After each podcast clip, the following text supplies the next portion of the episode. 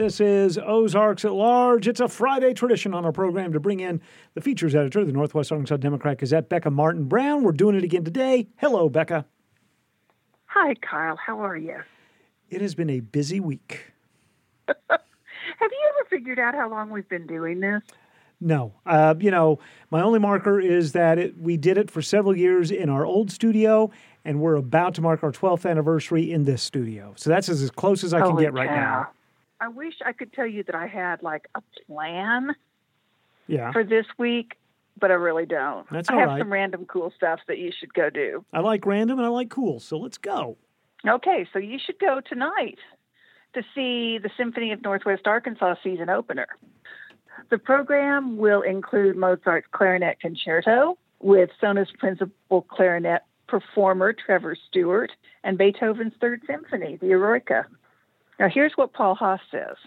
Okay. Because Paul Haas, the music director, always has something cool to say. Yes. He says, I feel strongly that we should stop calling it classical music. It's orchestral music, or music played by a large group of fantastic musicians on a stage. It's hard to get onto a liner for our KUAF2, which we call your all-day classical music station, but I understand exactly what he's saying. And what he wants to say, I believe, is that orchestral music is accessible to everybody. Absolutely. 7:30 tonight. Tickets start at $35. Sonamusic.org. Now, tomorrow morning. God, I've got myself confused now. Saturday morning, at the mall in Rogers, Frisco Station Mall, the Woodcarvers of Northwest Arkansas are having a show and sale. Not all of them started when they were children. Some of this has been something that they started as adults heading toward retirement. It's from 9 to 6 tomorrow and 10 to 3 on Sunday. They say use the entrance near Hobby Lobby at Frisco Station Mall.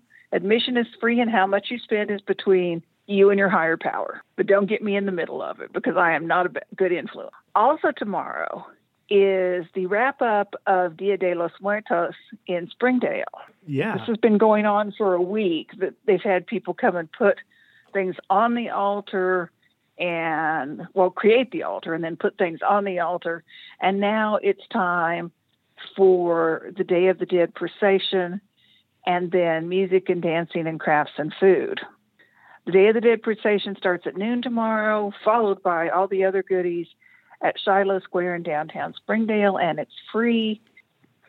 And then I think you could do that and still make it to the Phoenix Arts Day of the Dead celebration and awards ceremony on Mount Sequoia, which is from 6 to 8 p.m. tomorrow. They've got the altar. They're going to have a parade with a giant monarch butterfly and traditional Mexican folk dancers. And then community members are invited to place objects and items on the altar. And there will be traditional food and Day of the Dead art projects created by students at Springdale and Harbor High Schools.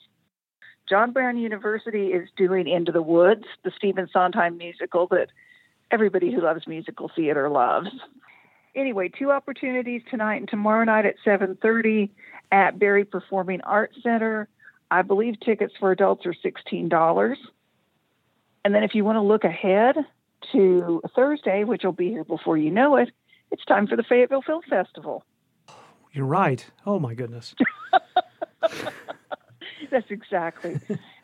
Yeah. It starts Thursday at the Global Campus Center on the square in Fayetteville and the Pryor Center, but they're also doing it as a hybrid event. So there are many things you can see and do online. And it's a really cool event, and people really put some passion into it. It is well worth your time. And you can read more about it in this Sunday's What's Up, and tickets start at $25 for passes, that take you through the whole event.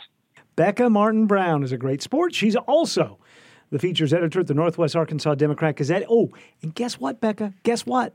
We turn back the clock this weekend. Oh, yeah. That's what we all need, another hour of 2021. Talk to you next week, Becca. Yeah.